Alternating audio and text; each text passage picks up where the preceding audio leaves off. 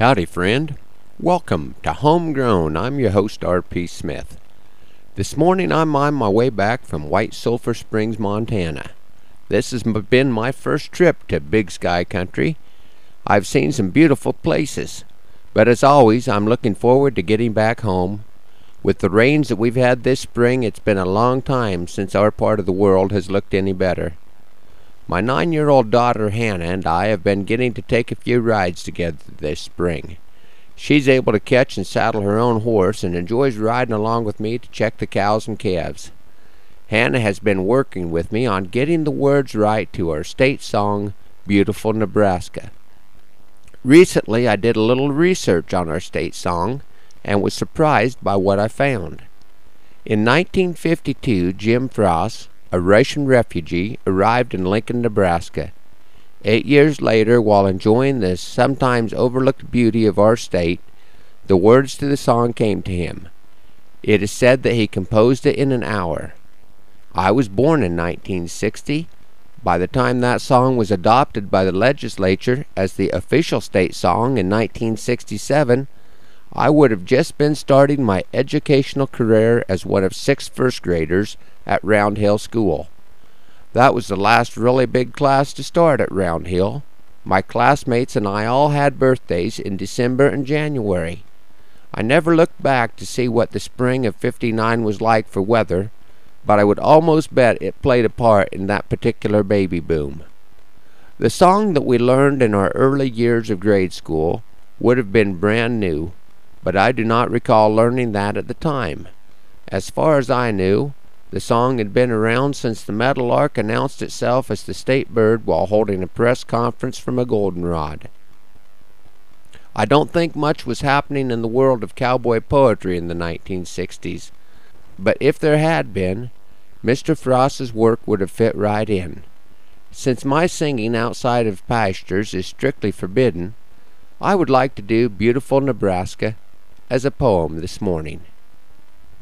Beautiful Nebraska, peaceful prairie land, laced with many rivers, and the hills of sand, dark green valleys cradled in the earth, rain and sunshine bring abundant birth. Beautiful Nebraska, as you look around, you will find a rainbow reaching to the ground. All these wonders by the Master's hand, beautiful Nebraska land. We are so proud of this state where we live there is no place that has so much to give. Beautiful Nebraska, as you look around, you will find a rainbow reaching to the ground. All these wonders by the Master's hand, beautiful Nebraska land. I'm sure glad that Mr. Fras shared his appreciation for the beauty that many of us overlook. Earlier this week, I had a chance to take in some spring splendor in Nebraska as I drove across Custer County to visit with the graduating class of Sargent High School and their mothers. Since I'm in Montana, I'm missing graduation exercises at our local school and Mother's Day. Happy Mother's Day, Mom. You might want to keep a horse in Tuesday morning because we're probably going to have some catching up to do.